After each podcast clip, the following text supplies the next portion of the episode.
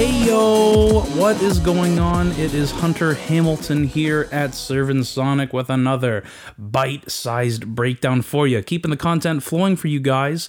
And I had to take this opportunity to talk about one of my favorite albums of this year.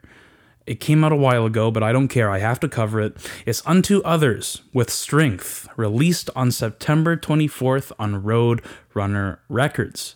The band consists of Gabriel Franco on vocals and guitar, Brandon Hill on bass, Sebastian Silva on lead guitar, and Colin Vranizan on drums. Formed in Portland, Oregon in 2017, the band gained a lot of buzz after their five song EP called Don't Waste Your Time which features this blend of traditional kind of heavy metal along with goth rock to create this infectious groove of just banger songs along with great songwriting.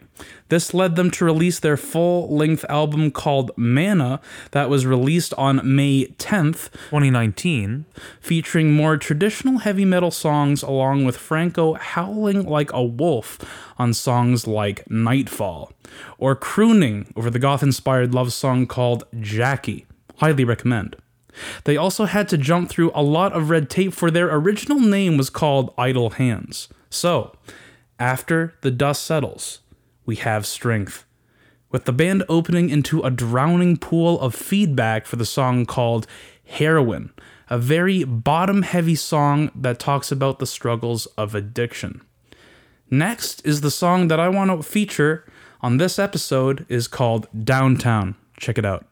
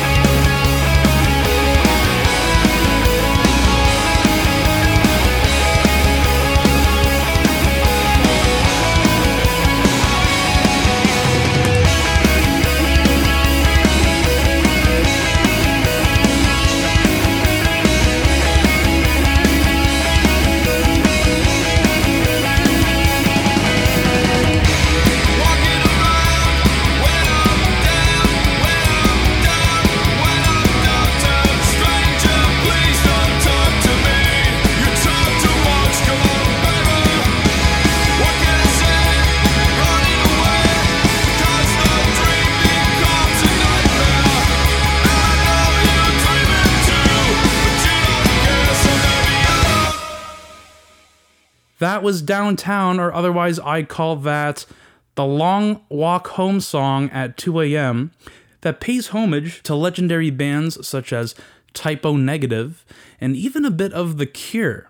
A lot of flanger effects are featured on this album, and I describe that, you know, as that kind of glassy, shimmering guitar tone in the verses that you heard there, with the damn perfect catchy chorus, with the band going into this twin guitar attack solo. My god, that sounds to me like a lot like Thin Lizzy. It's that good. Next, we got When Will God's Work Be Done, one of the two video tracks filmed in black and white in an old church playing up the gothic themes, of course. It's like an icing on the goth cake. Again, a very upbeat, catchy song that sees Gabe screaming with some reverb. Shout out to the Calabrese Mystic Cult of Horrors podcast for this, for his, he was interviewed on that podcast, and he gained inspiration for his screams from the game Diablo 2 specifically the barbarian class, who sounds a bit like this. And I don't want to spoil the whole album for you, but I can't leave without playing at the end of the episode, which seems like a power ballad. It's called Hell is for Children, and people have compared this song to a lot of uh, Pat Benatar's work. You might know her as uh, the song Hit Me With Your Best Shot, uh, Guitar Hero 3, anybody? But the structure of this song is what amazes me. It builds and builds to where you can't help but jam wherever you are. Cringe, why yes. Yet I found myself on the train nodding my head and playing air guitar like an idiot. It is that good. A lot of the lyrical themes featured on this album are speaking about cynicism, isolation, the meaningless of life, yet the band changes this with the song called Instinct, where Gabriel speaks upon persevering through difficulty. From that same podcast that I just mentioned before the release of Strength, Gabe talked about having the momentum taken away from the band after the release of Mana due to the COVID 19 pandemic. So, a lot of the writing sessions he had done were in the midst of quarantine.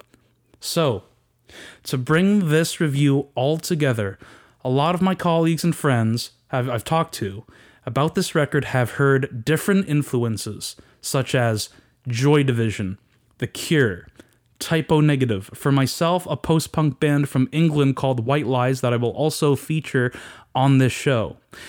It's a brilliant combination of goth rock, a touch of doom metal, post punk, and some traditional heavy metal influences, all in this witch's smelting pot. I think that's appropriate to craft this sound that sounds so iconic and catchy that the band writes complete bangers.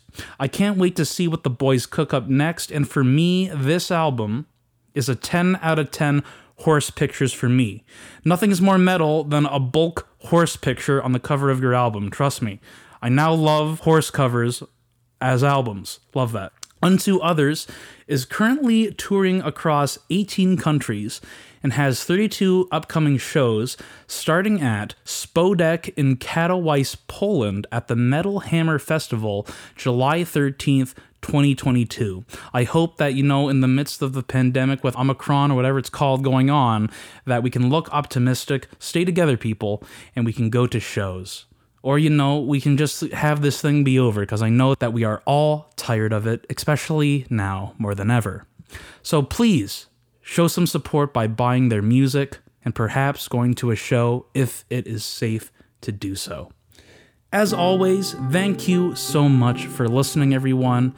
Last, me, Lee, and Jake check the poll, and we are up to 905 plays, which is kind of ridiculous in a lot of countries. Can we get to a thousand? That would be so great to end the year for us, and we thank you so much for your support. We're so thankful for everyone that tunes into our podcast, and we can't wait to make more content for you all. If you could help us out via our social media, both at Servant Sonic on Twitter and Instagram, you can always be a part of the show by tuning into our Combat Rock poll, as well as communicate with us on albums you would love to see on this podcast. So thanks again, and I wish you all a happy holidays from us here at Servant Sonic. And to take us out, I give you Hell is for Children unto others.